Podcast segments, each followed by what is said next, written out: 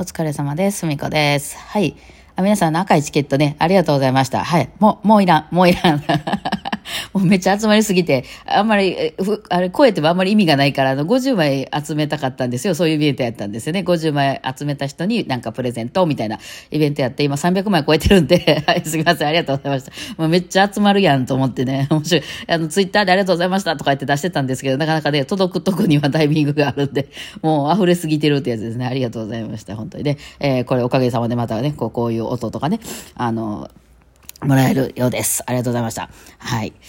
さあ、えー、まあこういうね、バイオリンについてとか言って配信してると、まああの趣味でバイオリンしてる人とかが結構、私の界隈はどうやろうね、まあもちろん、あの、そういう専門家の方も聞いてらっしゃったり、まあもしくはまた全然関係ないっていう方も、まあ聞いてらっしゃる数的にね、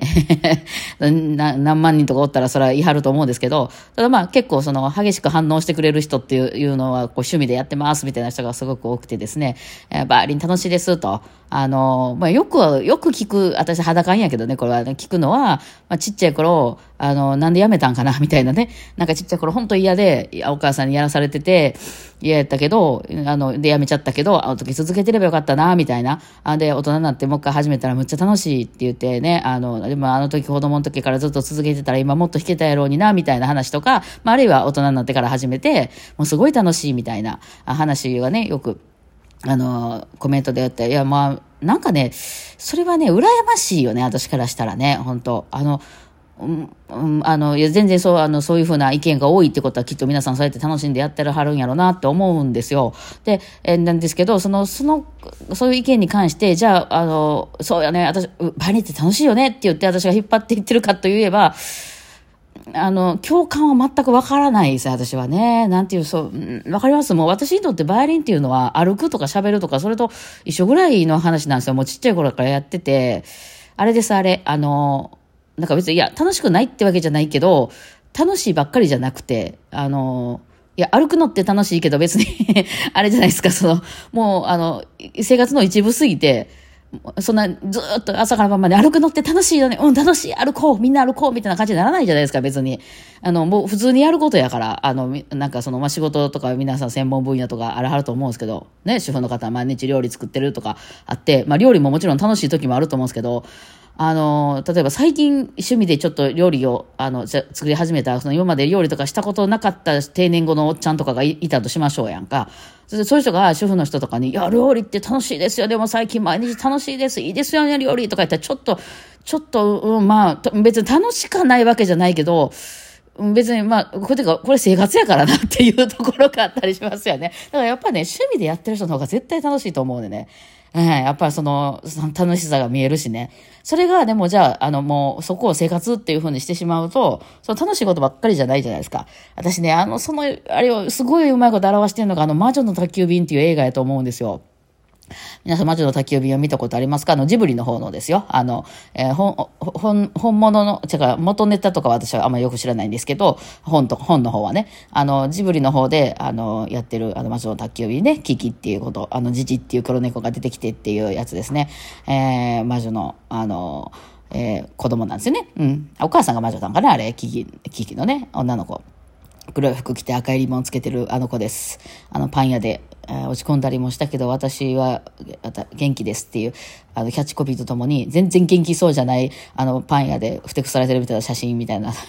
なってる、あのね、ポスターのやつですよ。いや、あれなんです、マジで。あの子にとって、空を飛べるっていうのは、特別でも何でもないんですよ。まあそれはあのもう監督自体がなんかどっかのインタビューで言ってましたけど、そのバイク乗れるぐらいのことなんです、あの子からしたら。あの、周りから見たらね、いや、空飛べるってめっちゃ素敵やんとかね、まあ素敵と思う人もいれば別に、あ、魔女なんやな、みたいな感じで。あの、でもまあちょっと特別なあの才能ではありますよね。あの他の人がみんなできるもんではないと。だからそのできない人からしたらこう憧れの的だったりすごいねってなるんですけど、あの、それってまああの世界ではそのな、あの魔女っていう、あの、なんかそういう種種族のの人がいて、あの、と飛べたりするっていうのは地位なのかな、あれ。うん、まあまあ今でいうなんか DNA 的なもので、まあそれ、それができるって。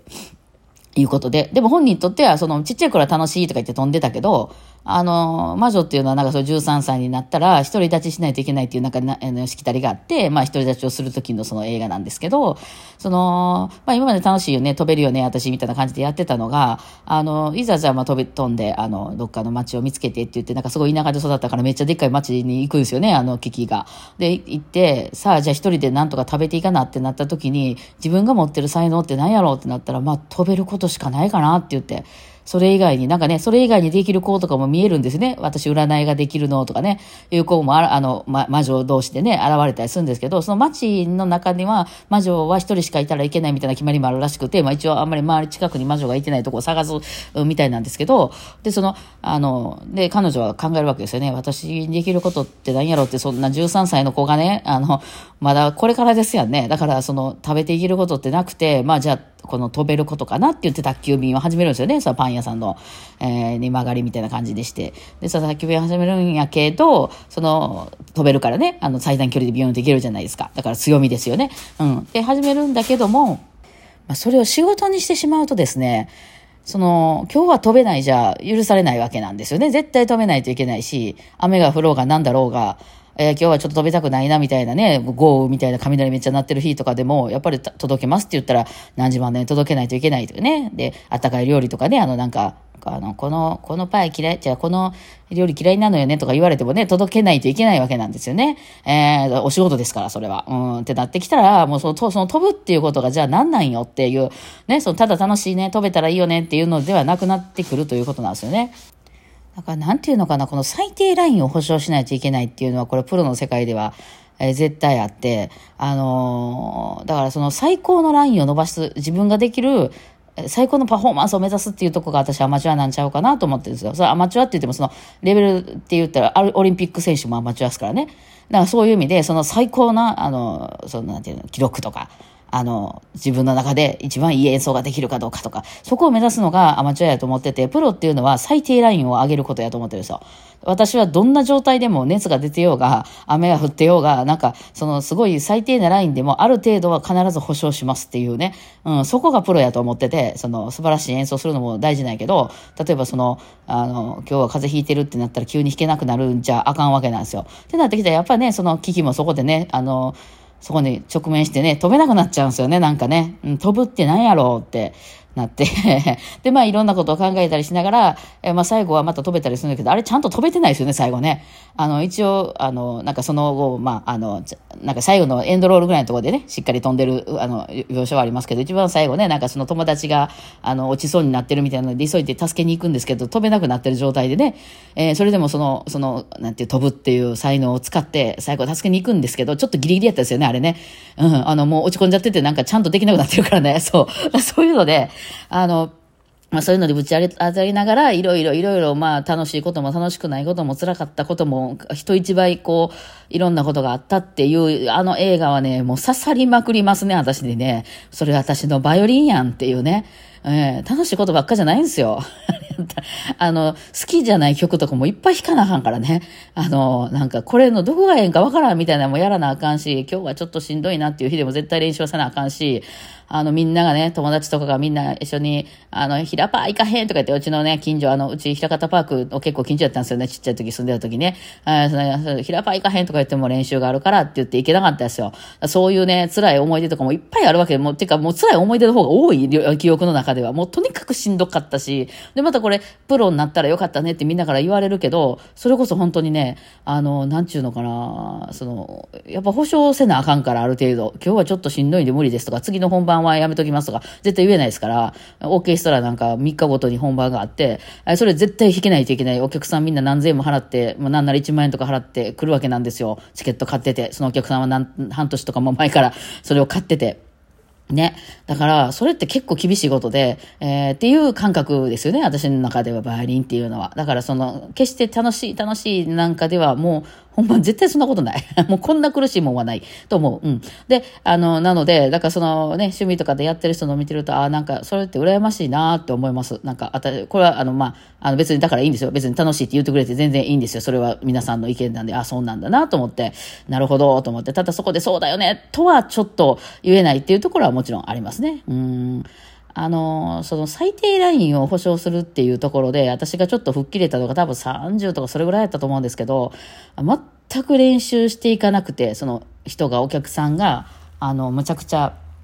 えー、そうやって高いチケットを買って何千人のお客さんが前にいてる状態なのに、こっちは、こちとら産後とかで全然練習できなくて、昨日夜通し子供泣きよったと。もう一睡もしてへんと。その状態でそこに出ないとあかんくなって、全く練習してへんようになってて出たりとか、あるいは、あの、な、なったのを繰り返してた時ですよね、きっとね。えー、それでも何も練習しなくても、この辺までは私いけるっていう、そのまあそう、お客さんにとってあんまよろしくないと思うけど、まあでもしゃあないですやんか、もうそのこっちは、こっちとらね、子供をほっとくわけにはいかんので。うん。っていう話とか、あとはね、意図的に、あの、全く頑張んなくて本番をやるっていうのを、なんか、まあ今でも時々やるんですけど、あのー、時々っていうか今も基本そうかな。あのー、やっぱりね、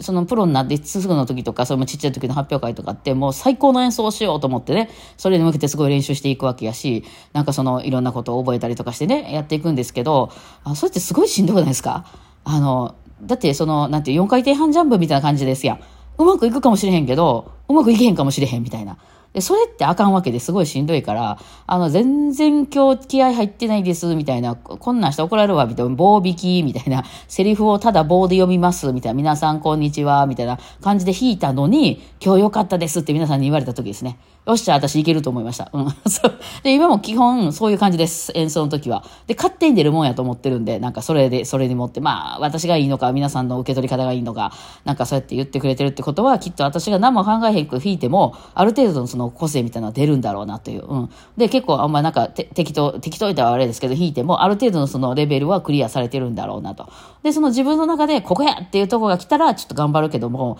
え全部でそれやってたらね、もうめちゃくちゃしんどいですからね。そう、っていうね、話話をね、えー、ちょっとね、最近考えたりしておりました。はい。あの、魔女の焚き火ね、いい話なんでよかったら皆さんも一回見てみてくださいね。はい。ではではお疲れ様でした。